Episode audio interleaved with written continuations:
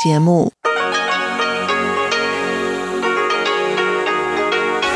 ที่นี่สถานีวิทยุเรดิโอไต้หวันอินเตอร์เนชันแนล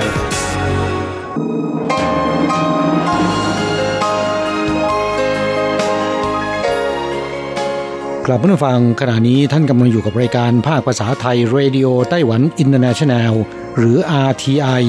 ออกกระจายเสียงจากกรุงไทเปไต้หวันสาธารณรัฐจีน เป็นประจำทุกวันนะครับ นอกจากรับฟังทางเครื่องรับวิทยุได้แล้ว ยังสามารถรับฟังรายการผ่านระบบออนไลน์ได้ที่ thai.rti.org.tw หรือที่ RTI Fanpage นะครับ ขอเชิญติดตามรับฟังรายการของเราได้ตั้งแต่บัดนี้เป็นต้นไป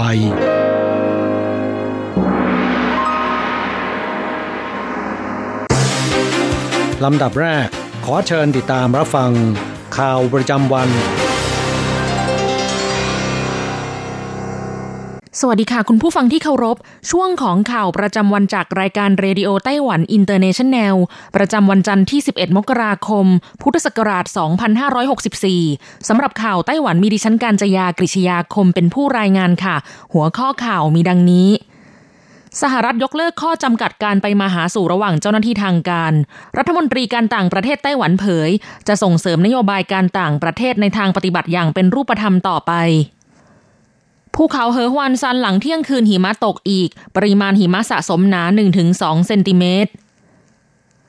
ไต้หวันประกาศเตรียมก่อสร้างส่วนต่อขยายรถไฟความเร็วสูงไปถึงเมืองผิงตง พบกับอาชีพสุดแปลกช่างเสริมสวยไข่ปลากระบอก กรมอุตุประกาศเตือนภัยอากาศหนาวในหลายพื้นที่ทั่วไต้หวัน ต่อไปเป็นรายละเอียดของข่าวค่ะ เมื่อวันที่ 11 มกราคม นายอูเจาเซี่ย รัฐมนตรีว่าการกระทรวงการต่างประเทศไต้หวันสาธารณรัฐจีนแถลงว่า นางเคลลี่คราฟ เอกอัครราชทูตสหรัฐอเมริกาประจำสหประชาชาติ จะเดินทางเยือนไต้หวันระหว่างวันที่ 13-15 มกราคมนี้ โดยจะเข้าพบประธานาธิบดีไช่อิงเหวินผู้นำไต้หวันในวันที่ 14 มกราคม โดยมีสาระสำคัญในการเดินทางเยือน เพื่อหารือเรื่องการส่งเสริมไต้หวันให้เข้าร่วมในองค์การระหว่างประเทศได้อย่างไร ซึ่งเป็นสิ่งที่สำคัญอย่างยิ่งต่อไต้หวัน สื่อมวลชนได้ให้ความสนใจต่อกรณีที่นายไมค์พอมเพโอ รัฐมนตรีว่าการกระทรวงการต่างประเทศสหรัฐ ประกาศยกเลิกข้อจำกัดการไปมาหาสู่ระหว่างสหรัฐกับไต้หวันทั้งหมด และนางเคลลี่คราฟเอกอัครราชทูตสหรัฐอเมริกาประจำสหประชาชาติกำลังจะเดินทางเยือนไต้หวัน นายอูเจาเซียตอบว่า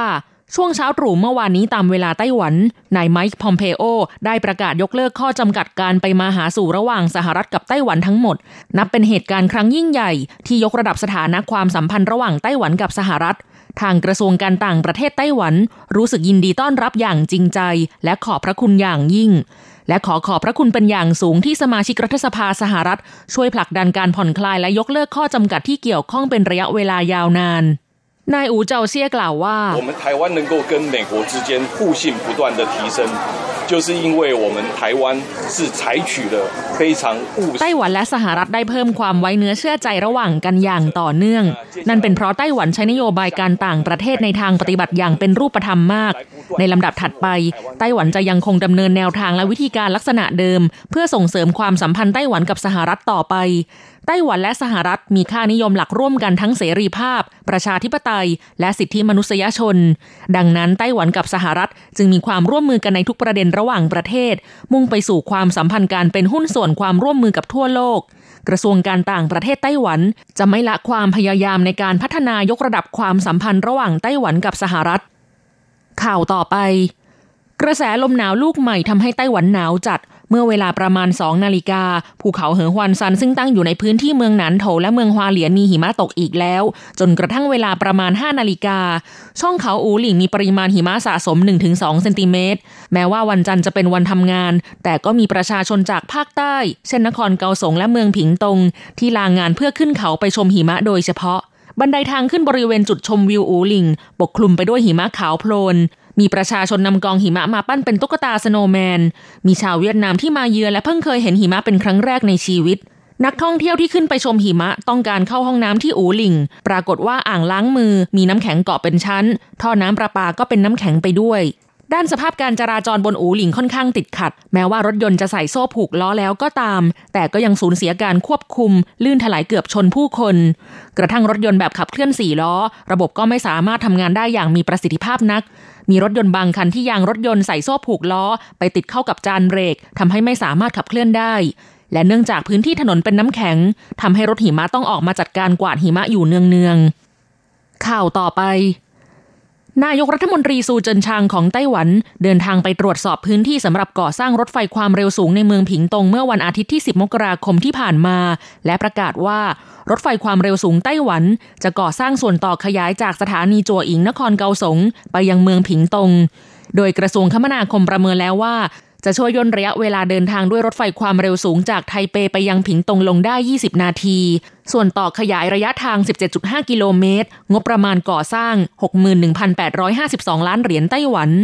เมื่อเดือนธันวาคมปีที่แล้ว สภาบริหารได้อนุมัติรายงานประเมินความเป็นไปได้แล้ว ขณะนี้อยู่ในระหว่างดำเนินการวางแผนจัดการประมูล คาดว่าจะเริ่มในเดือนเมษายน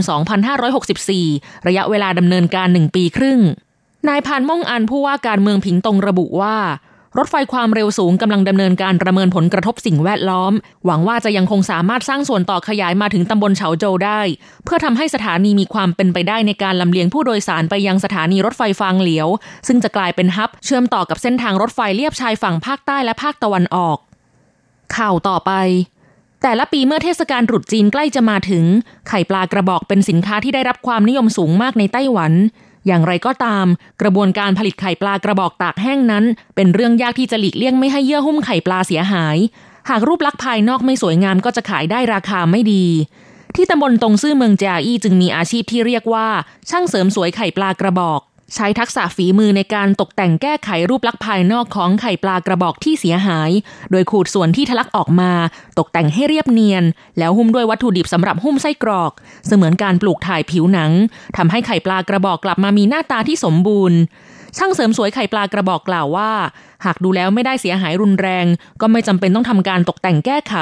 แต่ถ้าเสียหายรุนแรงก็ต้องจัดการทำหลังจากนั้นเมื่อใส่บรรจุภัณฑ์สุญญากาศแล้ว ก็จะเห็นว่าไม่แตกต่างกันเลย เกาเชียนฉือผู้ประกอบการค้าไข่ปลากระบอกระบุว่ามีไข่ปลากระบอกบางส่วนที่เกิดความเสียหาย และมีน้ำดีปนเข้าไป จึงเกรงว่าจะทำให้เกิดรสขม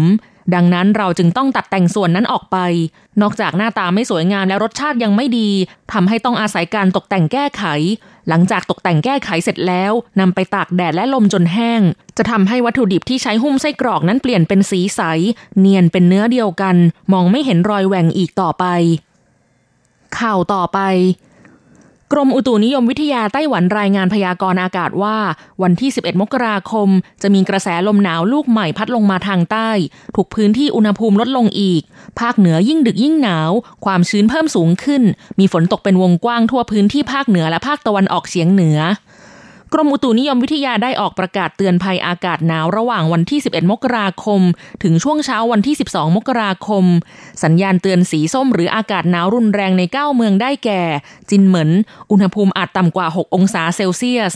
จีหลง กรุงไทเป นครนิวไทเป นครเทาหยวน ซินจู เหมียวลี่ อีหลาน และฮวาเหลียน อุณหภูมิอาจต่ำกว่า 10 องศาเซลเซียส สัญญาณเตือนสีเหลืองหรืออากาศหนาวมากได้แก่ เทศบาลเมืองซินจู นครไถจง จังหว้าหนานโถ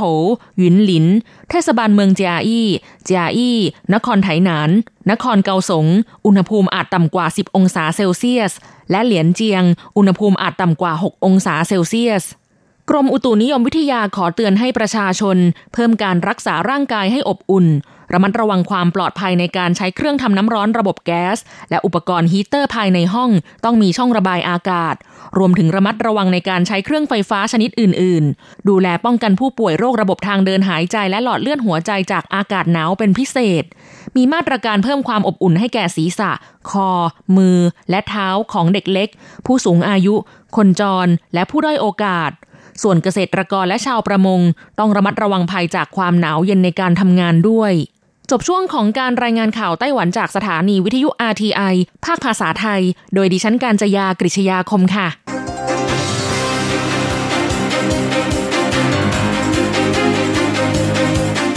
คุณผู้ฟังครับ ต่อไปเป็นข่าวต่างประเทศและข่าวประเทศไทย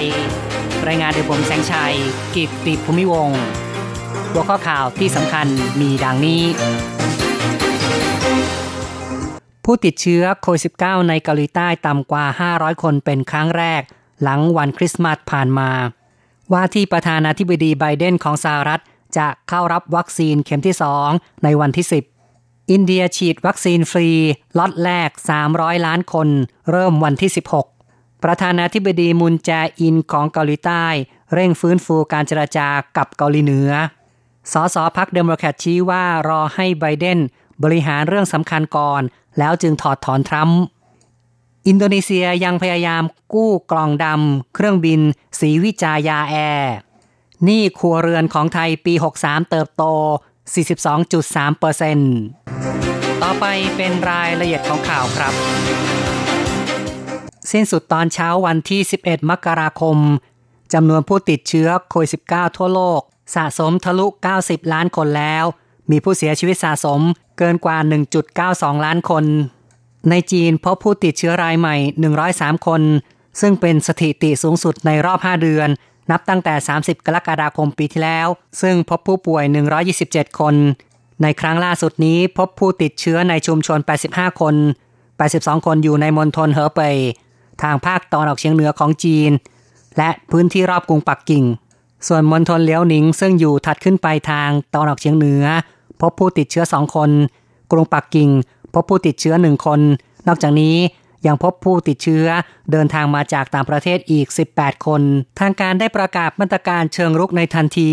เพื่อควบคุมการแพร่ระบาดของโรคดำเนินมาตรการล็อกดาวน์ครั้งใหม่ ที่เมืองชื่อจาจวง ซึ่งเป็นเมืองเอกของมณฑลเฮอเปยที่เกาหลีใต้รายงานผู้ติดเชื้อโควิด -19 รายใหม่ สิ้นสุดวันอาทิตย์ พบเพิ่มขึ้น 451 คน นับเป็นตัวเลขต่ำกว่า 500 คนครั้งแรก หลังการระบาดสูงสุดในช่วงคริสต์มาสเมื่อปลายปีก่อน ทางการเกาหลีใต้ไม่ดำเนินมาตรการล็อกดาวน์เต็มรูปแบบ เนื่องจากเกรงกระทบต่อเศรษฐกิจ แต่ดำเนินมาตรการเข้มงวด โดยตรวจเชิงรุก ติดตามผู้มีประวัติสัมผัสผู้ป่วยดำเนินมาตรการเข้มงวดด้วยการห้ามรวมกลุ่มเกิน 4 คน และปิดธุรกิจที่เสี่ยงต่อการระบาด เช่น บาร์ โรงยิม ส่วนร้านกาแฟให้บริการเฉพาะซื้อกลับบ้านเท่านั้น ว่าที่ประธานาธิบดีโจไบเดนของสหรัฐจะเข้ารับการฉีดวัคซีนโควิด -19 เข็มที่ 2 ในวันที่ 11 มกราคม ที่ผ่านมานั้นไบเดนวัย 78 ปี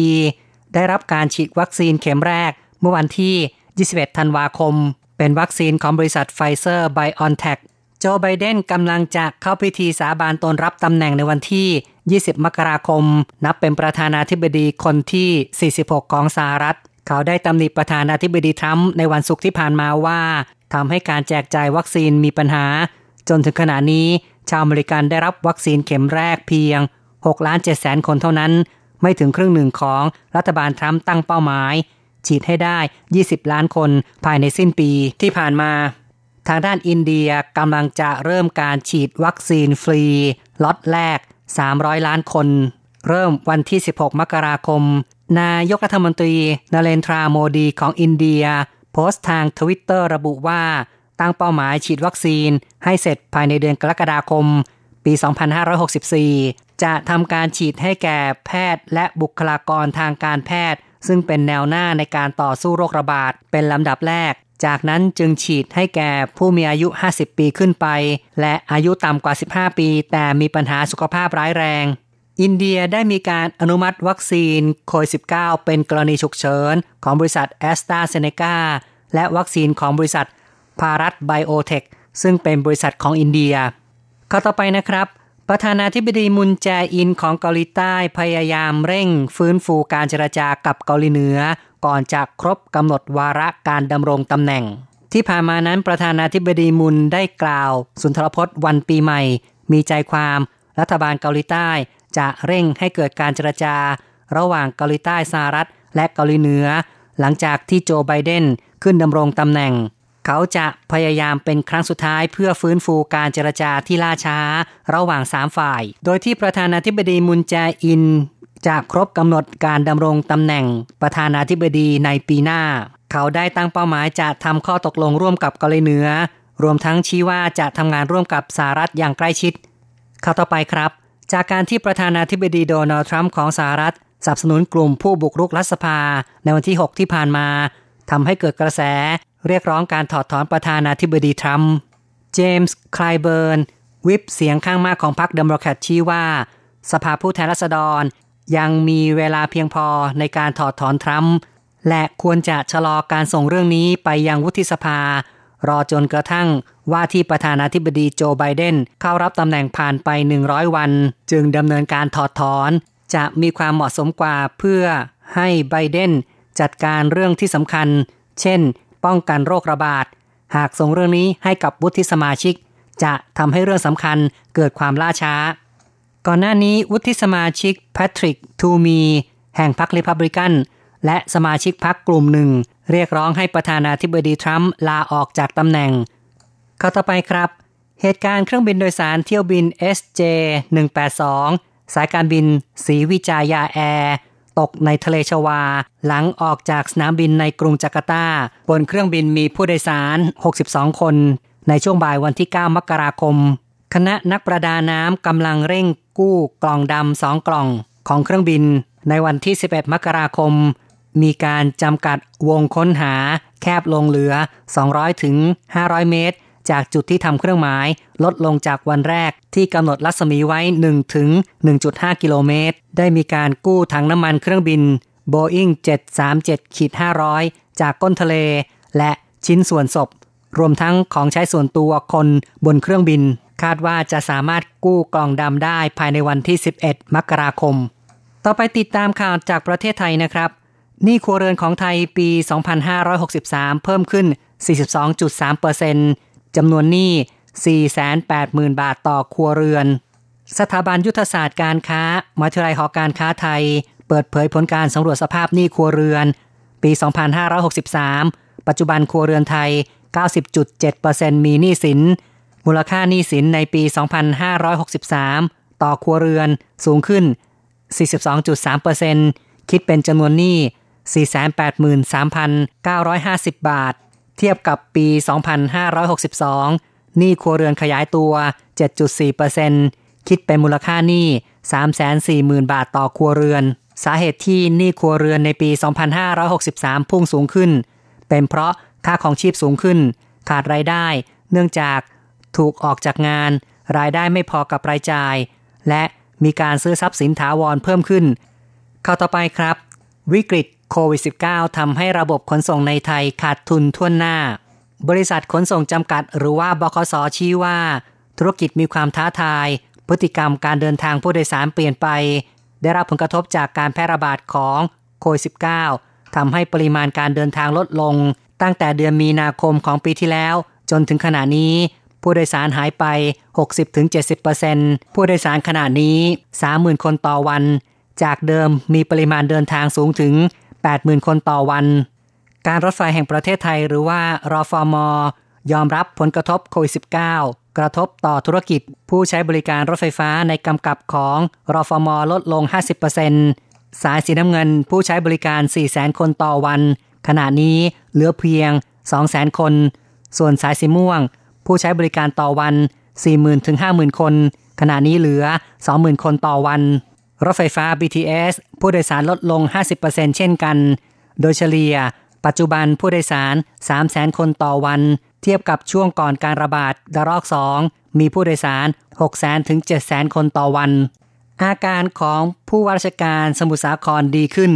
คณะแพทยศาสตร์ ศิริราชพยาบาลถแถลงอาการ นายวิรศักดิ์วิจิตแสงสี ผู้ว่าราชการจังหวัดสมุทรสาคร ซึ่งป่วยโรคโควิด -19 เมื่อวันที่ 11 มกราคม อาการดีขึ้น ผู้ว่าหายใจด้วยตัวเองมากขึ้น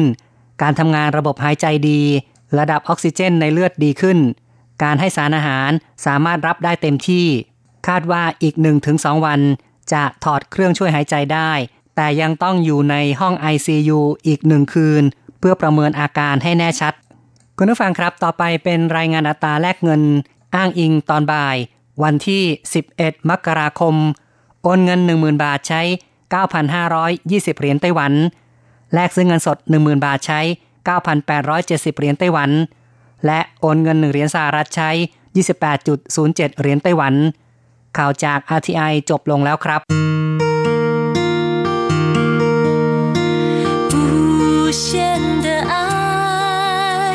向全世界传开，永恒的关 来自台湾之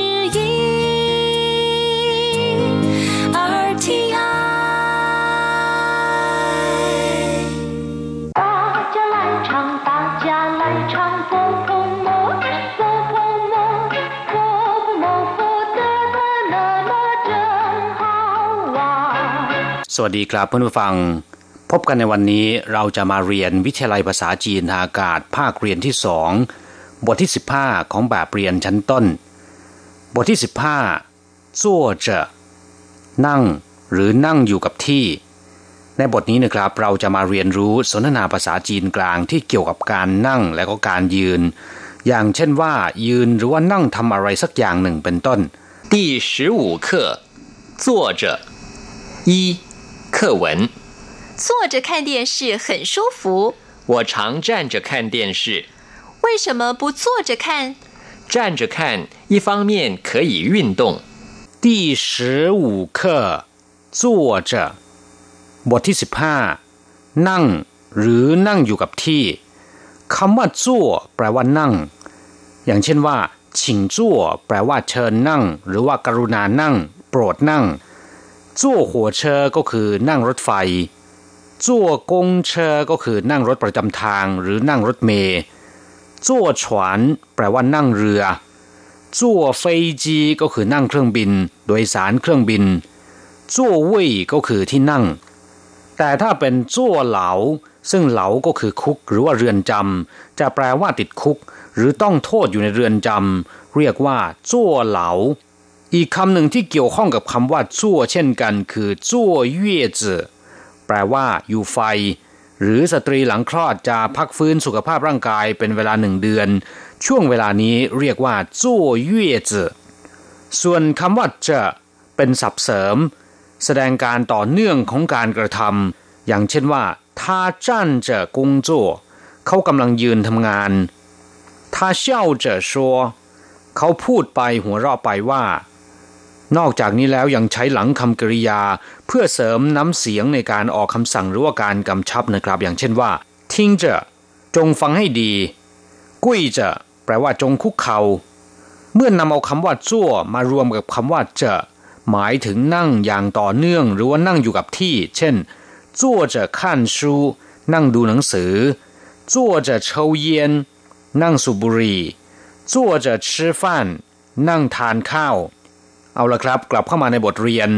เราจะไปดูความหมายของประโยคสนทนาในบทนี้กัน坐着看电视很舒服นั่งดูทีวี สบายจริงๆ坐着看电视ก็คือนั่งดูทีวี电视คือทีวีหรือโทรทัศน์看电视ก็คือดูทีวีหรือดูโทรทัศน์坐着看电视ก็คือนั่งดูทีวี หรือนั่งดูโทรทัศน์很舒服 แปลว่าสบายจริงๆ คำว่าชูฝูแปลว่าสบาย แปลว่ามีความสุขเขินก็หมายถึงว่ามากหรือว่าจริงๆเขินชูฝูก็คือสบายมาก สบายจริงๆ หรือมีความสุขจริงๆ เรียกว่าเขินชูฝู坐着看电视很舒服นั่งดูทีวี สบายจริงๆ我常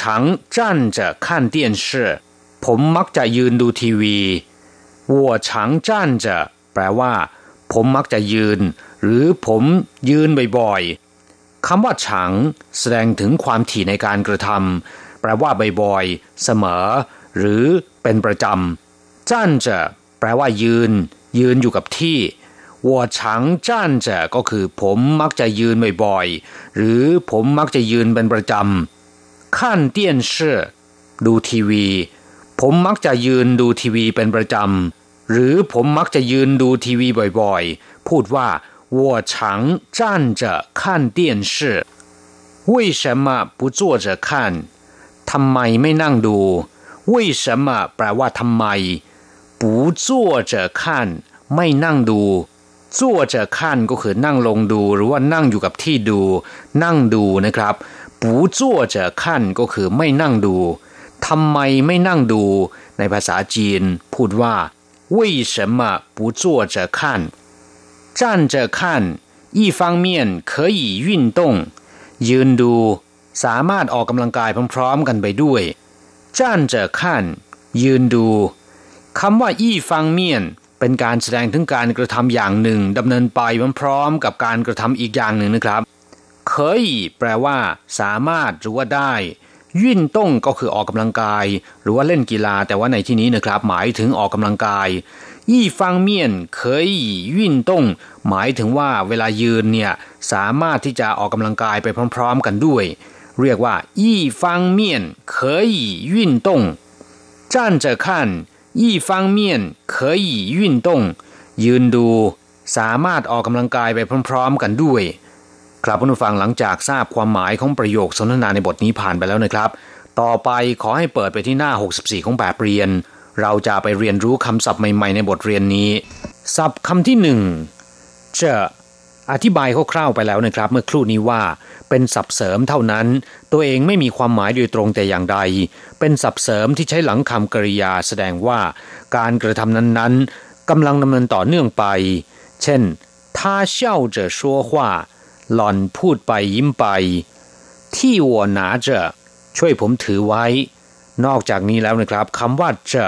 ยังใช้หลังคำกริยาบางคำจะมีความหมายไปในทางเน้น หรือว่าเสริมคำสั่งการหรือการกำชับ เช่นจ้านจะจงยืนดีๆ ทิ้งจะจงฟังให้ดีๆจั่วจะแปลว่านั่งนิ่งๆ อย่ากระดุกกระดิกศัพท์คำที่สอง เป้า ย่อมาจากคำว่าเป้าจือแปลว่าหนังสือพิมพ์จงเหวินเป้าจือก็คือหนังสือพิมพ์จีนไต้หวนเป้าจือหนังสือพิมพ์ไทย บางครั้งก็เรียกย่อๆว่าเป้านะครับ อย่างเช่นว่า จงเหวินเป้า ซึ่งยังมีความหมายเดิมนะครับ คือหนังสือพิมพ์จีนไต้หวนเป้าก็คือหนังสือพิมพ์ไทย ถ้าเป็นรื่อเป้าก็คือหนังสือพิมพ์รายวัน เจ้าเป้าก็คือรายสัปดาห์ควายเป้าแปลว่าข่าวด่วน เพราะคำว่าเป้ายังมีความหมายว่ารายงาน ส่วนคำว่าจื่อก็คือกระดาษจื่อเฉียน แปลว่ากระดาษเงินกระดาษทอง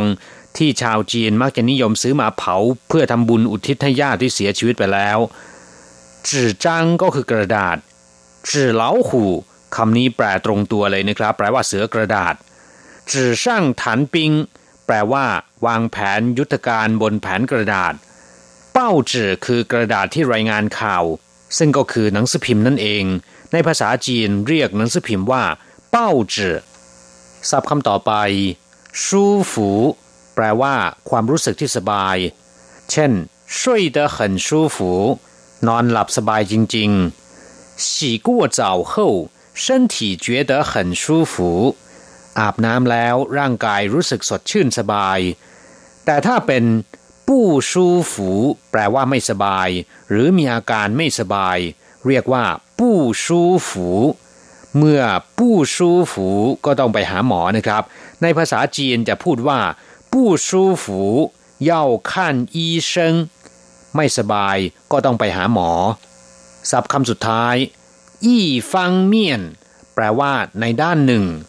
หรือเป็นการแสดงถึงการกระทำอย่างใดอย่างหนึ่งดำเนินไปพร้อมๆ กับการกระทำอีกอย่างหนึ่ง เช่น出去玩很愉快一方面可以认识新朋友ออกไปเที่ยวสนุกมาก ยังได้รู้จักกับเพื่อนใหม่ๆ พร้อมๆ กันไปด้วย เฉพาะคำว่าฟังเมียนแปลว่าด้าน แปลว่าทางหรือว่าฝ่าย เช่น我方面不用担心ทางด้านผมไม่ต้องเป็นห่วงหรอก ครับผู้ฟังหลังจากเรียนภาษาจีนผ่านไปแล้ว ขอให้นำไปหัดพูดบ่อยๆนะครับ เราจะกลับมาพบกันใหม่ในบทเรียนหน้า สวัสดีครับ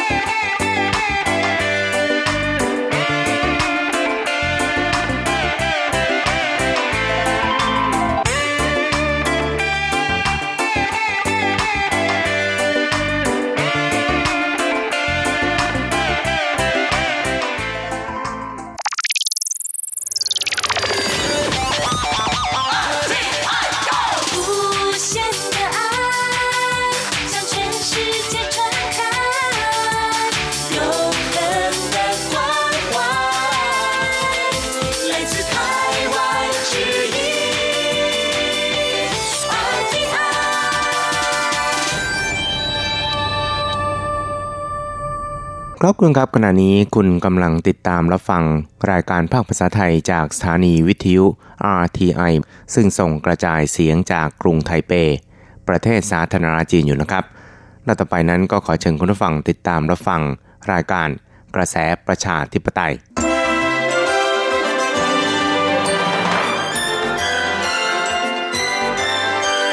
กระแสประชาธิปไตยประชาธิปไตยนำเราสู่ความหวัง อต้อนรับคุณผู้ฟังสู่กระแสประชาธิปไตย โดยกฤษณัยสายประพาส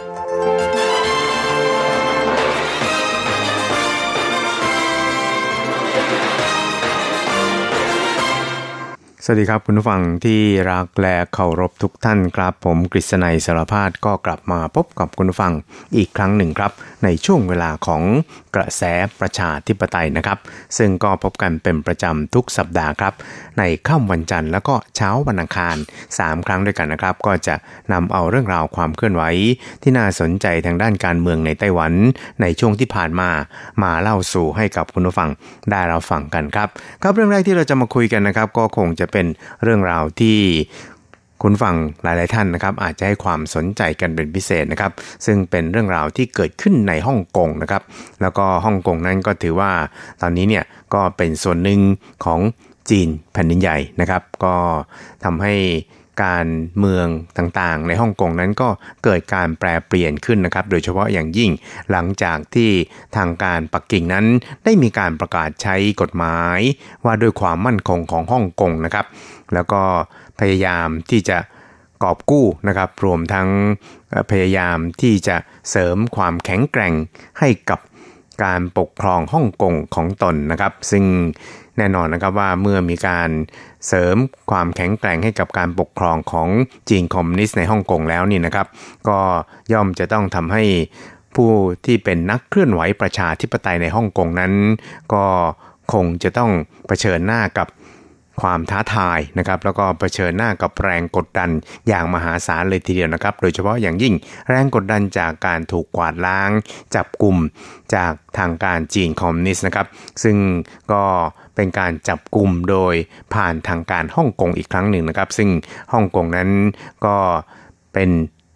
ส่วนหนึ่ง นะครับหรือว่าเป็นดินแดนส่วนหนึ่ง ซึ่งเป็นเขตปกครองพิเศษของฮ่องกงซึ่งต่อไปนี้เนี่ยก็คงจะไม่ใช่เป็นเขตปกครองพิเศษต่อไปแล้วนะครับ อาจจะเป็นเพียงแค่เขตฮ่องกงหรือว่าเป็นมณฑลฮ่องกงส่วนหนึ่งของสาธารณรัฐประชาชนจีนไปแล้วนะครับ เพราะว่าการที่ฮ่องกงเนี่ยได้ชื่อว่าเป็นเขตปกครองพิเศษนั้นแน่นอนนะครับว่าจะต้องมีระบอบ ต่างๆนะครับไม่ว่าจะเป็นระบบกฎหมาย ระบบการเมืองการปกครองหรือว่าระบบอื่นๆเนี่ยนะครับแตกต่างจากพื้นที่ด้านในของจีนแผ่นดินใหญ่นะครับ แต่ว่าตอนนี้เนี่ยก็ดูเหมือนว่าจีนนั้นได้ยื่นมือเข้ามาเพื่อที่จะดำเนินการปฏิรูปการปกครองของฮ่องกงนะครับ แล้วก็กระชับอำนาจในฮ่องกงเนี่ยนะครับอย่างชนิดที่เรียกว่าไม่เคยมีมาก่อนนะครับ โดยเฉพาะอย่างยิ่งเมื่อสัปดาห์ที่แล้วนี่นะครับ ก็ได้ส่งเจ้าหน้าที่ตำรวจของฮ่องกงเนี่ยนะครับ กระจายกำลังกันแล้วก็สนที่กำลังกันเนี่ยนะครับ ไปในและนาหลายเส้นทางเลยทีเดียวนะครับ เรียกว่าเป็นการระดมเจ้าหน้าที่ตำรวจเนี่ยนับพันรายครับ ก็กระจายกำลังไปถึง 7-80 สายนะครับ เพื่อที่จะกวาดล้างบรรดากลุ่มบุคคลที่ทางการจีนเนี่ยนะครับ มีเป้าหมายนะครับ แล้วก็ รู้สึกว่าเป็นผู้ที่เคลื่อนไหวเพื่อประชาธิปไตยในฮ่องกงนะครับก็เพื่อที่จะกวาดล้างให้ถอนลากถอนโคนออกไปเลยทีเดียวนะครับ ซึ่งก็เป็นการกวาดล้างครั้งใหญ่นะครับ จับกลุ่มนักเคลื่อนไหวประชาธิปไตยทั้งที่เป็นผู้ที่เคยลงสมัครรับเลือกตั้งสมาชิกของสภาฮ่องกงนะครับ แล้วก็เป็นผู้ที่เคลื่อนไหวในการต่อต้านกฎหมายเกี่ยวกับการส่งผู้ร้ายข้ามแดนให้กับจีนในช่วงปีที่แล้วนะครับ ก็รวมทั้งสิ้นเนี่ยนะครับถึง 53 คนนะครับก็ถือได้ว่าเป็นการกวาดล้างครั้งใหญ่แล้วก็เป็นข่าวดังไปทั่วโลก สร้างแรงกระเพื่อมให้กับบรรดาประเทศประชาธิปไตยทั้งหลายนะครับครับสำหรับในส่วนของไต้หวันเองนะครับ เนื่องจากว่าไต้หวันนั้นก็อาจจะมีความใกล้ชิดกับฮ่องกงพอสมควรเลยทีเดียวนะครับ ซึ่งไม่ว่าจะเป็นในแง่ของทางด้านภูมิรัฐศาสตร์ หรือว่าในแง่ของความ ผูกพันนะครับกับฮ่องกงนั้นถือว่าใกล้ชิดกันพอสมควรครับซึ่งหลังจากที่ทางการปักกิ่งเนี่ยประกาศใช้กฎหมายห้องความมั่นคงฮ่องกงแล้วนี่นะครับก็ปรากฏว่ามีชาวฮ่องกงเนี่ยนะครับยื่นขออพยพมาตั้งถิ่นฐานในไต้หวันเนี่ยนะครับพุ่งสูงขึ้นเป็นเท่าตัวเลยทีเดียวนะครับซึ่งปีนี้เนี่ยนะครับก็คือปีที่แล้วนะครับปี 2020 เนี่ย คาดว่าจะมีชาวฮ่องกงเนี่ยนะครับยื่นขออพยพมาอย่างไต้หวัน หรือว่ามาตั้งรกรากในไต้หวันเนี่ยนับหมื่นคนเลยทีเดียวนะครับ ซึ่งที่ผ่านมานั้นก็อาจจะอยู่แค่ระดับหลักพันเท่านั้นเองนะครับ แต่ว่าพอหลังจากประกาศใช้กฎหมายว่าด้วยความมั่นคงของฮ่องกงแล้วนี่นะครับกระแสการอพยพโยกย้ายของชาวฮ่องกงไปยังที่อื่นๆนี่นะครับ ก็เริ่มกระจายแล้วก็เริ่มขึ้นสู่กระแสสูงนะครับครับและหลังจากที่มีการปราบปรามหรือว่าการกวาดล้างแล้วนี่นะครับ ท่านประธานาธิบดีไช่อิงเหวินผู้นำของไต้หวันสาธารณจีนนะครับ ก็ได้แสดงจุดยืนผ่าน Facebook ส่วนตัวนะครับ สนับสนุนการเคลื่อนไหวประชาธิปไตยในฮ่องกงนะครับ แล้วก็เรียกร้องให้บรรดาผู้รักประชาธิปไตยทั่วโลกเนี่ยควรจะต้องสามัคคีจับมือกันส่งเสียงสนับสนุนประชาธิปไตยของฮ่องกงอย่ายอมให้เสรีภาพในฮ่องกงนั้นต้องสูญสลายไปครับ และย้ำว่าณเวลานี้เนี่ยไต้หวันไม่เพียงแต่ไม่อาจยอมหดตัวเท่านั้นนะครับ แต่ว่าจะต้องยืนออกมาสนับสนุนอุดมการณ์นี้ที่ทั่วโลกเนี่ยให้การยอมรับครับครับส่วนทางด้านพรรคกมินตังนะครับ ซึ่งก็เป็นพรรคฝ่ายค้านอันดับหนึ่งในไต้หวันนั้น แล้วก็ถึงแม้ว่าจะมีความสนิท สนมกับจีนก็ตามนะครับ แต่ว่าเนื่องจากว่าพรรคกมินตังนั้นก็เรียกได้ว่ามีความผูกพันกับฮ่องกงพอสมควรครับ แล้วก็ถือได้ว่าเป็นส่วนหนึ่งของระบอบประชาธิปไตยในไต้หวันนะครับ แล้วก็ต้องคำนึงถึงฐานคะแนนเสียงของตนด้วย เพราะฉะนั้นเนี่ย ก็ได้ออกมาแสดงจุดยืน ไม่ต้องการให้การพัฒนาประชาธิปไตยในฮ่องกงนั้น ต้องถอยหลังลงคลองครับ แล้วก็เกรงว่ากรณีดังกล่าวนั้น จะเป็นผลเสียต่อการพัฒนาประชาธิปไตยของฮ่องกงด้วย นอกจากนี้นะครับพรรคก๊กมินตั๋งก็ยังเรียกร้องให้ทางการปักกิ่ง ควรจะต้องพิจารณา จัดการกับประเด็นเสรีภาพประชาธิปไตยของฮ่องกงด้วยความรอบคอบนะครับ เข้าอกเข้าใจแล้วก็ถ้อยทีถ้อยอาศัยกัน รวมทั้งหลีกเลี่ยงไม่เป็นการทำลายการพัฒนาประชาธิปไตยของฮ่องกงด้วยครับ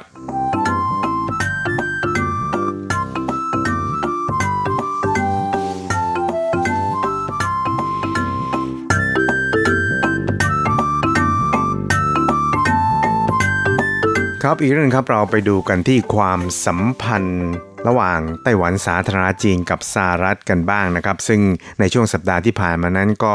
รู้สึกว่าจะเป็นช่วงสัปดาห์สุดท้ายก่อนที่ประธานาธิบดีโดนัลด์ทรัมป์แห่งสหรัฐนั้นจะลงจากตำแหน่งในสัปดาห์นี้นะครับ เพราะนั้นเนี่ยก็เรียกว่ามีหลายฝ่ายบอกว่าตอนนี้เนี่ยนะครับท่าน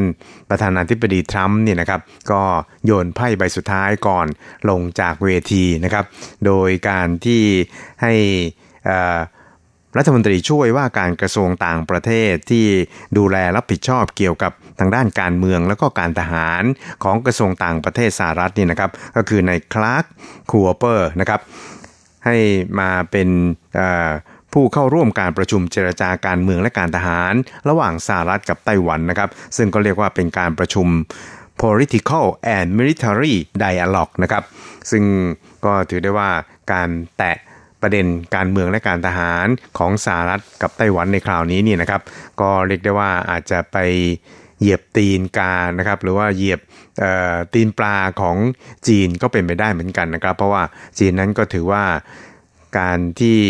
หลายประเทศหรือว่าแต่ละประเทศเนี่ยครับจะติดต่อไปมาหาสู่กับไต้หวันนั้น จะต้องหลีกเลี่ยงประเด็นการเมือง แล้วก็หลีกเลี่ยงประเด็นการทหารด้วยนะครับ แต่ว่าสหรัฐนั้นก็ไม่ได้แยแสกับปฏิกิริยาของจีนในเรื่องนี้ ถึงแม้ว่าจีนนั้นจะออกมาคัดค้านออกมาต่อต้านหลายครั้งหลายหนก็ตามนะครับ เพราะฉะนั้นเนี่ยคราวนี้เนี่ยนะครับ ก็ส่งถึงระดับผู้ช่วยรัฐมนตรีต่างประเทศฝ่ายกิจการการเมืองและการทหารเนี่ยมาเข้าร่วมพูดคุยในประเด็นการเมืองกับการทหารกับไต้หวันนะครับ ซึ่งถึงแม้ว่าจะเป็นพูดคุยกันในระบบ teleconference หรือว่าระบบออนไลน์ก็ตาม แต่ว่ามันก็มีความหมายล้ำลึกนะครับ ถึงความสัมพันธ์ระหว่างไต้หวันกับสหรัฐครับ ครับ ซึ่งในกรณีดังกล่าวนี่นะครับ ทางนางโอวเจียงอันนะครับโฆษกของกระทรวงต่างประเทศไต้หวันสาธารณรัฐจีนนั้น ก็ได้ย้ำนะครับบอกว่าจริงๆแล้วเนี่ยทางฝ่ายไต้หวันเองนั้นก็คงจะไม่สะดวกนะครับที่จะเปิดเผยหรือว่าวิพากษ์วิจารณ์เกี่ยวกับกรณีดังกล่าวที่ทางฝ่ายสหรัฐนั้นเป็นฝ่ายออกข่าวเองในเรื่องนี้นะครับ ซึ่งก็ถือได้ว่าเป็นการ แสดงมารยาททางการเมืองอย่างหนึ่งของไต้หวันนะครับ ที่จะต้องเคารพต่อการแสดงท่าทีของสหรัฐด้วยนะครับ เพราะว่าไต้หวันเองนั้นก็ถือว่าสหรัฐนั้นเป็นพันธมิตร เป็นหุ้นส่วนสำคัญ ไม่ว่าจะเป็นในด้านเศรษฐกิจการเมืองนะครับ หรือว่าทางด้านการค้าเรียกได้ว่าในทุกมิติก็ว่าได้เลยทีเดียวนะครับ เพราะฉะนั้นเนี่ยนางโอจางอันนั้นก็บอกนะครับบอกว่าการพูดคุยระหว่างไต้หวันกับสหรัฐนั้น ก็ถือได้ว่า เป็นการพูดคุยแบบชนิดที่เรียกว่าทุกมิตินะครับ แล้วก็จะทำให้ความสัมพันธ์ระหว่างกันนั้นเจาะลึกลงไปอีกระดับหนึ่งอย่างไม่ต้องสงสัยเลยทีเดียวนะครับ ครับนอกจากนี้นี่นะครับก่อนหน้านี้นั้นสภาคองเกรสของสหรัฐนั้น ก็ยังผ่านร่างกฎหมาย การมอบอำนาจกลาโหมปี 2021 ซึ่งก็ รวมไปจนถึงการระบุให้มีการจำหน่ายอาวุธให้แก่ไต้หวันเป็นประจำนะครับหรือว่ามีการกำหนดเวลาที่แน่นอนนะครับรวมไปจนถึงการ ให้ความช่วยเหลือไต้หวันที่จะเข้าร่วมในกิจกรรมขององค์กรระหว่างประเทศอย่างมีความหมายนะครับ ซึ่งนางโอเจียงอันนะครับโฆษกกระทรวงต่างประเทศของไต้หวันนั้นก็บอกกับบอกว่า ความจริงแล้วประเด็นไต้หวันนั้นถือเป็นประเด็นที่ทางรัฐสภาของสหรัฐเนี่ยนะครับตลอดจนพรรคการเมืองสำคัญของสหรัฐ ทั้งสองพรรคไม่ว่าจะเป็นเดโมแครตหรือว่าริพับลิกันเนี่ยต่างก็เห็นพ้องแล้วก็ให้การสนับสนุนกันอย่างเต็มที่เลยทีเดียวนะครับ ซึ่งเรื่องนี้เนี่ย ทางไต้หวันเองนั้นก็ต้องขอขอบคุณสหรัฐเป็นอย่างมากครับขณะเดียวกันนั้นก็ขอบคุณหน่วยงาน ฝ่ายบริหารของสหรัฐภายใต้การนำของประธานาธิบดีโดนัลด์ทรัมป์ที่ได้พยายามยกระดับความสัมพันธ์ ระหว่างไต้หวันกับสหรัฐ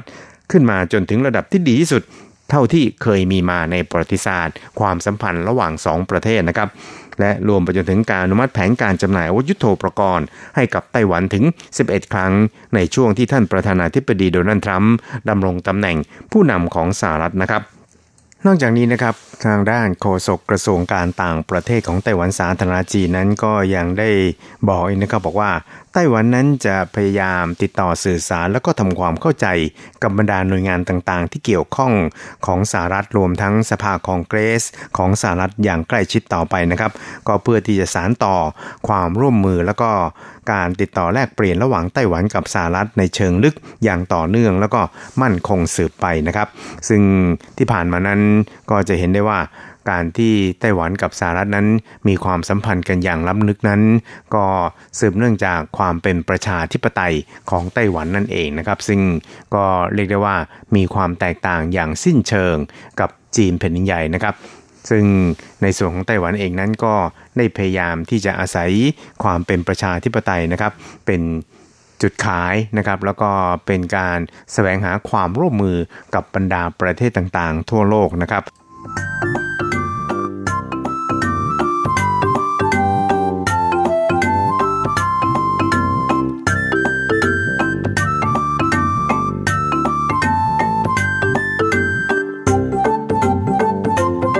ครับคุณครับเวลาของกระแสประชาธิปไตยในวันนี้ก็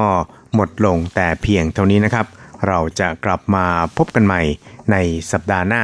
สำหรับวันนี้ก็ต้องขอกล่าวคำว่าสวัสดีกับแฟนรายการของเราอีกครั้งหนึ่งครับ พบกันใหม่สัปดาห์หน้า สวัสดีครับ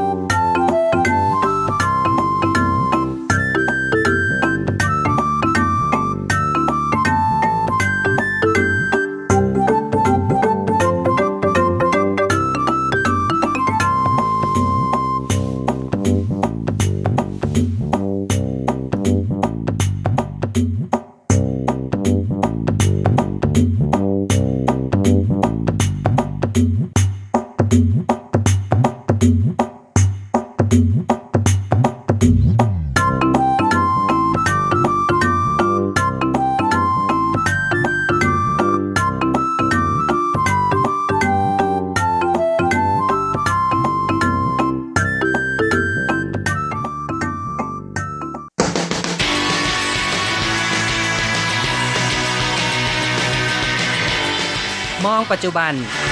โลกปัจจุบัน เปลี่ยนแปลงตลอดเวลา ทุกอย่างไม่หยุดอยู่กับที่ ย้อนอดีต ย้อนดูเรื่องราว วัฒนธรรม ความคิด ความเป็นอยู่ของผู้คนในอดีต มองปัจจุบัน ย้อนอดีตดำเนินรายการโดย แสงชัย กิตติภูมิวงศ์รถจรัสยนต์สุวรรณ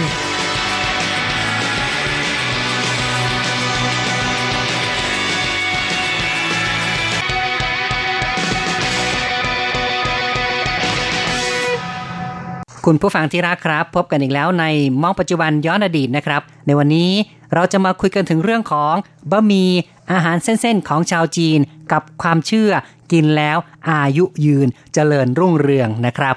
บะหมี่เส้นๆแบบนี้นะคะ ภาษาจีนก็จะเรียกกันว่า เมี่ยนเซียน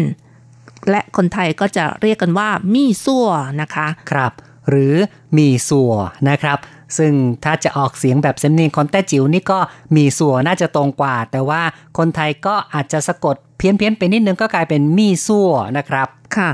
มีซั่วก็ทำมาจากแป้งสาลีและน้ำเป็นหลักนะคะ แล้วก็มีการเติมเกลือ เติมไข่ สารละลายด่าง หรือไม่ก็ใส่สีผสมอาหาร แต่ว่าปัจจุบันคนไต้หวันให้ความสำคัญต่อสุขภาพมาก จึงมักจะใช้สีจากพืชผลหรือว่าผัก ที่เป็นธรรมชาติ อย่างเช่น แครอทถ่านไม้ไผ่สันเย้าหรือว่าห่วยซัวนะคะ หรือใส่ฟักทองลงไป ผักบวยเล้งก็ได้นะคะ มันสีม่วงก็ได้ค่ะ ก็เป็นการใช้สีสันที่มาจากธรรมชาตินั่นเองค่ะ ครับก็เป็นวิธีการทำนะครับที่จะไม่ได้ใช้สีเหลืองเหมือนสมัยก่อน ก็มีหลากหลายเลย ก็แล้วแต่ว่าจะผสมพืชผักชนิดไหนลงไป ก็จะได้สีสันที่แตกต่างกันไปนะครับ สำหรับในวันนี้นะคะ เราก็จะนำเรื่องของเมี่ยนเซียน หรือว่ามีซั่วของเมืองจินเหมินมาเล่าสู่กันฟัง ก่อนอื่นก็อยากจะแนะนำจินเหมินก่อนนะคะ จินเหมินก็เป็นหมู่เกาะรอบนอกของไต้หวันค่ะ ใช่ก็อยู่ทางตะวันตกนะครับของไต้หวันอยู่ในระดับแนวเดียวกับนครไถจง ซึ่งอยู่ทางภาคกลางของไต้หวันนะครับ แต่ว่าที่จินเหมินนี่ จะมีสภาพอากาศที่แตกต่างกับบนเกาะคือบนเกาะหลักบนเกาะใหญ่เนี่ยนะครับ ไม่เหมือนกันเลย เพราะว่าที่จินเหมินนั้นเป็นพื้นดินที่ยกตัวขึ้นจากทะเล เพราะฉะนั้นอากาศที่จินเหมินนั้นจะหนาวกว่าในไต้หวัน แล้วก็มีลมพัดแรง โดยเฉพาะในช่วงที่มีมรสุมตะวันออกเฉียงเหนือ พัดเข้ามานั้นที่จินเหมินนี้ก็จะมีความหนาวเย็นมากเลยนะครับ และถ้าจะพูดถึงจินเหมินนะคะ ในความหมายของคำว่าจินเหมินก็คือ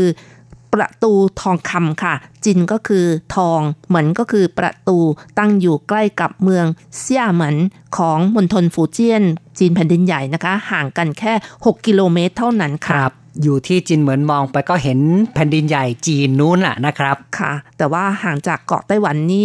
210 กิโลเมตรนะคะ โอ้โหเนาะก็คือเป็นเกาะที่อยู่ใกล้กับ เซี่ยเหมือนของจีนมากกว่าใกล้เกาะหลักของไต้หวันซะด้วยซ้ำไปนะครับ สถิติของประชากรนะคะที่อยู่ที่นี่ประมาณ 140,000 กว่าคนค่ะ เนื้อที่ก็ไม่มากนะคะ 151.65 ตารางกิโลเมตรเท่านั้นค่ะ ครับจินเหมือนนั้นก็มีชื่อเสียงนะครับในการผลิตสินค้าหลายอย่าง ซึ่งก็ได้แก่ข้าวฟ่าง ซึ่งข้าวฟ่างนี่ก็ไปทำเป็นเหล้าเกาเหลียงที่มีชื่อเสียงนะครับนอกจากนี้แล้วที่จินเหมือนก็ยังมี ขนมถั่วบดแล้วก็มีมี่ซั่วที่เราพูดกันในวันนี้ แล้วก็ยังมีผลิตภัณฑ์ที่เอ่อผู้คนก็ชอบกันมากนั่นก็คือ มีดที่ทำจากแผ่นเหล็กหุ้มระเบิดนะครับ ในสงคราม แต่ว่าปัจจุบันนี้มีดเหล่านี้ก็ไม่ค่อยจะมีแล้วนะคะ เพราะว่าเออปลอกที่หุ้มระเบิดในสงครามนี่ก็หมดไปแล้วถูกค่ะเก็บหมดแล้วนะครับ แต่ก่อนเนี่ยนะครับก็คือ ทางจีนแผ่นดินใหญ่เนี่ยมาทิ้งระเบิดก็จะมีลูกระเบิดปลอกหุ้มระเบิดเนี่ยตกอยู่ตามพื้นมากมาย ซึ่งเหล็กเหล่านี้เหมาะกับการนำมาทำเป็นมีดนะครับ ผู้คนก็เลยยึดอาชีพทำมีดจากเหล็กปลอกหุ้มระเบิดนะครับ แต่ตอนนี้เหล็กเหล่านั้นก็น้อยลงน้อยลงนะครับ แทบจะไม่เหลือหลอแล้วล่ะนะครับ ค่ะ สำหรับในวันนี้เราก็จะนำเรื่องของบะหมี่หรือว่ามีซั่วของจินเหมินมาเล่าต่อกันนะคะ เพราะว่าเป็นเรื่องที่เราคุยกันตั้งแต่ตอนแรกเลยค่ะ ครับ ก็เป็นหัวข้อที่เราจะคุยกันในวันนี้นะครับ มีสัวหรือว่าเมียนเซียนในภาษาจีนกลางเนี่ยนะครับ ก็ถือว่าที่จีนเหมือนนั้น มีการผลิตกันหลายเจ้าทีเดียวนะครับ แต่วันนี้เนี่ยเราจะพูดกันถึงมีสัวที่ ผลิตในเรือนจำนะครับค่ะ เป็นฝีมือของนักโทษในเรือนจำของจินเหมินมีชื่อว่ามีซัวติ่งจินนะคะ หรือว่าติ่งจินเมี่ยนเซียนค่ะครับรสชาติเป็นที่ถูกอกถูกใจของผู้บริโภค เพราะว่าถูกสุขอนามัยไม่ใส่สารกันบูดแล้วก็ยอดขายบะหมี่ทะลุ 10 ล้านเหรียญไต้หวันต่อปีด้วยค่ะอืมนับว่าปีหนึ่งนี่ก็สร้างมูลค่าเป็น 10 ล้านเหรียญไต้หวันก็ประมาณ 10 ล้านบาทละนะครับ มีสัวหรือว่าเมียนเซียนของเรือนจำที่จินเหมือนนั้น ก็ขายในในราคาย่อมเยานะครับซองหนึ่งก็ประมาณ 35 เหรียญไต้หวันนะครับ ค่ะซองหนึ่งนี่น้ำหนัก 500 กรัมนะคะ ขาย 35 เหรียญไต้หวัน ตั้งแต่แรกเริ่มเดิมทีที่มีการผลิต ตั้งแต่ปี 2006 นู่นเลยนะคะ แล้วก็ไม่มีการปรับราคามาเลยค่ะครับจนถึงปีนี้นะคะก็คือต้นปีนี้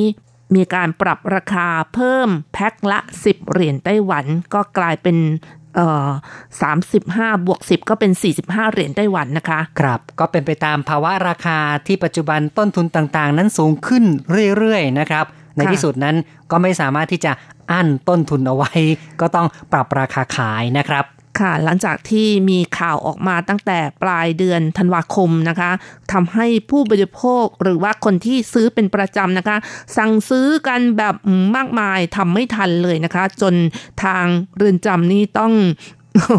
ของงดนะคะ เพราะว่าทำไม่ทันค่ะ ครับ คือ ใกล้ปรับราคาคนก็รีบทยอยซื้อเอ้ยไม่รีบแย่งกันซื้อก่อนค่ะนะครับอืมแล้วก็นักโทษนี่ก็ต้องผลิตแบบอืมต้องทำโอทีด้วยนะคะ มีรายได้เพิ่มไม่น้อยเลยทีเดียวครับก็ถือว่าได้รับความนิยมมากเนาะผู้คนก็เลยแห่กันมาซื้อซะก่อนเลยนะครับ ก่อนที่จะว่าเริ่มปีนี้เนี่ยเขาก็ปรับราคาขึ้นไปซะแล้วครับ ทางผู้บัญชาการเรือนจำซึ่งก็คือนายหยางอี้จังเนี่ยนะครับ ก็บอกว่า มีส่วนของจินเหมินนะครับ นับว่าเป็นผลิตภัณฑ์สุดยอดในเรือนจำทำด้วยความรักความตั้งใจบะหมี่เส้นเล็กๆ ยาวๆเนี่ยต้องตากแดด คือตากแสงอาทิตย์นะครับ ซึ่งก็จะห้อยระยะเหมือนกับเป็นม่านเลยนะครับ โบกพิ้วสวัยตามสายลม แล้วก็นักโทษที่จะเข้าไปทำงานในแผนกผลิตบะหมี่นะคะ ก็จะต้องผ่านการคัดเลือกอย่างเข้มงวดเลยทีเดียว นักโทษที่ผ่านการคัดเลือกนอกจากจะได้เรียนรู้วิชาการผลิตบะหมี่แล้วยังได้ค่าจ้างด้วยนะคะ เพื่อนำไปค้ำจุนครอบครัวค่ะ ครับคือได้เเป็นการเพิ่มรายได้ คือเป็นการสร้างรายได้ให้แก่นักโทษด้วยนะครับ ผู้บัญชาการหยางก็บอกว่านักโทษส่วนใหญ่ที่มีรายได้แล้ว มักจะส่งกลับไปบ้าน และตอนที่ญาติทางบ้านมาเยี่ยมที่เรือนจำก็มักจะยอมรับพฤติกรรมของนักโทษด้วยนะคะ ซึ่งทางเรือนจำก็หวังว่าความรู้หรือว่าทักษะที่เรียนมาจากเรือนจำก็สามารถนำกลับไปประกอบอาชีพในอนาคตหลังจากที่พ้นโทษไปแล้วค่ะ ก็ดีนะครับก็ถือว่าเป็นการพัฒนานักโทษนะครับ เป็นการฝึกอาชีพเพื่อให้ออกไปประกอบอาชีพกันได้ ซึ่งเรือนจำอื่น ๆ ในไต้หวันก็มีวิธีการอย่างนี้ อย่างที่ผิงตงก็จะมีการฝึกให้ผลิตซีอิ๊วเป็นต้นนะครับ ค่ะ ทั้งนี้ทั้งนั้นนะคะ กระทรวงยุติธรรม ตั้งแต่ปี 2006 เป็นต้นมาก็มีนโยบายให้ทำผลงานนะคะหนึ่งเรือนจำหนึ่งผลิตภัณอ๋อฑ์ค่ะเนาะของไทยเรามีโอท็อปคือ1ตำบล1ผลิตภัณฑ์นะค่ะแต่ที่นี่นี่1เรือนจำหนึ่งผลิตภัณฑ์นะครับ ตอนที่เริ่มใหม่ ๆนะคะพออหยางก็บอกว่า ในตอนนั้นรู้สึกว่านึกไม่ออกว่าจะทำอะไรดี พอดีมีนักโทษคนหนึ่งในเรือนจำที่ทางบ้านประกอบอาชีพผลิตบะหมี่ดังนั้นจึงเริ่มทำบะหมี่ไม่คาดคิดว่าหลังจากที่ทำแล้วก็นำไปขายแล้วกลับได้รับความนิยมจากผู้บริโภคจนมีชื่อเสียงทั่วไต้หวันเลยค่ะ ครับก็อย่างที่บอกไว้นะครับว่าปีหนึ่งเนี่ยมีรายได้ 10 ล้านเหรียญไต้หวัน เฉลี่ยต่อเดือนนี้ก็ประมาณล้านเหรียญไต้หวันนะครับ ค่ะเจ้าหน้าที่อาวุโสที่เรือนจำก็เปิดเผยว่า นักโทษที่ผลิตบะหมี่หรือว่ามีซั่วนี้นะคะ จะมีรายได้ประมาณ 10,000เหรียญไต้หวันต่อเดือนค่ะ แล้วก็มีนักโทษบางคนที่อยู่ในเรือนจำนานถึง 6 ปีนะคะ ได้ส่งเงินกลับบ้านมากถึง 6 0แสนเหรียญไต้หวันโอ้โหแล้วเนาะนะครับ ก็เรียกว่าจำคุกอยู่นี่ก็ยังสามารถ สร้างอาชีพสร้างไรายได้ครับ แต่อย่างไรก็ตาม นักโทษที่จะเข้าไปผลิตบะหมี่นี้ก็มีการรับจำนวนจำกัดด้วยนะคะ มีเพียง 18ตำแหน่งเท่านั้น แล้วก็ยังต้องผ่านการคัดเลือกอีกด้วยเพราะออยางบอกว่าส่วนใหญ่จะพิจารณาจากฐานะทางเศรษฐกิจของครอบครัวของนักโทษด้วยค่ะ หรือไม่ก็พิจารณาจากนักโทษที่อยู่ในเรือนจำเป็นเวลานานๆ แล้วก็ประพฤติดีนะคะ เพราะว่าการเรียนรู้การผลิตบะหมี่หรือว่ามีซั่วนี้จะใช้เวลานานอย่างน้อยหนึ่งปีขึ้นไป เริ่มต้นจากที่ไม่เป็นเลยนะคะ ใช่ก็คือต้องฝึกนะครับ ไม่ใช่ว่าใครๆจะทำได้ เรียกว่าต้องเป็นคนที่มีความตั้งใจด้วยนะครับ ประพฤติดีด้วย แล้วก็สุขภาพก็ต้องดีนะครับ ไม่งั้นเนี่ยถ้ามีโรคติดต่อแล้วมาทำบะหมี่นี่คนก็ไม่กล้ากินนะครับ ใช่ค่ะ แล้วก็เป็นคนที่รู้จัก เเรียนรู้ในเรื่องของการบำรุงเครื่องจักรด้วยนะคะ และนักโทษที่อยู่ในระยะสั้นก็คืออออยู่ไม่นานก็พ้นโทษแล้วก็จะไม่รับเข้ามาทำด้วยค่ะ ครับก็ถือว่าทางเรือนจำนั้นมีความพิถีพิถันในการคัดเลือกบุคลากรด้วยนะครับ เอาละครับ ผ่านการมองปัจจุบันมองเรื่องราวมีสัวเรือนจำนะครับ ทีนี้เราก็มาย้อนอดีตฟังเรื่องราวเกี่ยวกับมีสัวในอดีตกันนะครับ ค่ะ มีสัวหรือเมี่ยนเซียนนะคะ ก็ถือเป็นอาหารหลักของชาวจีนก็ว่าได้ค่ะ แล้วก็ชาวจีนก็มีความเชื่อตามบรรพบุรุษที่บอกกันมาว่า กินมีสัวหรือว่าเมี่ยนเซียนแล้วจะทำให้อายุยืนยาวเจริญรุ่งเรืองนะคะ คงเป็นเพราะว่ามีส่วนนี้มันเส้นยาวๆใช่ไหมคะใช่นะครับ ก็ถือหลักถือคติที่ว่า เส้นมีส่วนเนี่ยยาวๆ กินแล้วอายุก็จะยืนยาวนะครับ ค่ะ แล้วก็นิยมกินในช่วงของวันฉลองวันเกิดอีกด้วยนะคะผัดมีซัวมากินด้วย เนื่องจากว่าเส้นยาวๆ เป็นตัวแทนของอายุยืนบางทีก็เรียกว่าโซ่เมียน หรือว่าบะหมี่อายุยืนนั่นเองค่ะ ใช่ การกินมีส่วนของชาวจีนนี่ก็เรียกว่า มีความยาวนานผ่านมาตั้ง 2,000 กว่าปีแล้วนะครับ ก็นับว่า เป็นอะไรที่ค่อนข้างจะแสดงความเป็นเอกลักษณ์เกี่ยวกับชาวจีนจริง ๆ นะครับค่ะ นอกจากเอามากินแล้วนะคะ ยังเอามาไหว้บรรพบุรุษ แล้วก็ไหว้ในเทศกาลต่างๆ อย่างเช่นตรุษจีนก็นิยมนำมาไหว้เช่นกัน หลังจากไหว้แล้วก็ผัดมากินจะได้อายุยืนยาวนะคะครับมีเรื่องเล่ากันนะครับว่าการกินบะหมี่อายุยืนนี้เป็นคติที่มีความเชื่อตั้งแต่สมัยฮ่องเต้ฮั่นอูตี้ซึ่งเชื่อในเรื่องของ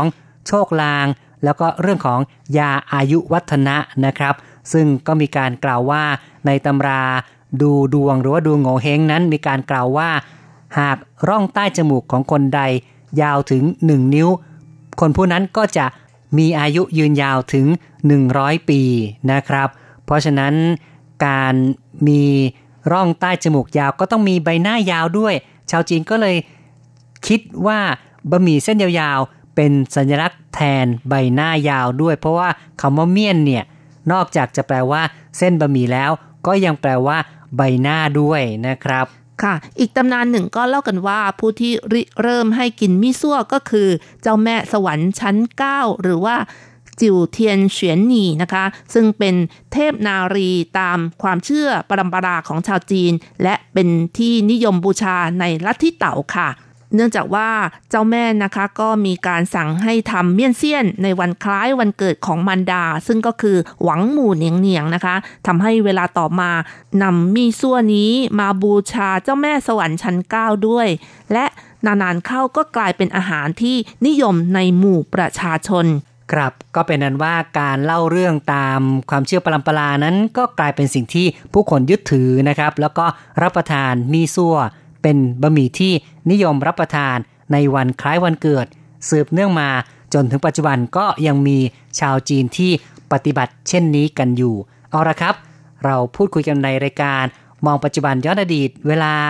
จบลงแล้วนะครับ อย่าลืมกลับมาพบกันใหม่ในครั้งต่อไป สวัสดีครับ สวัสดีค่ะ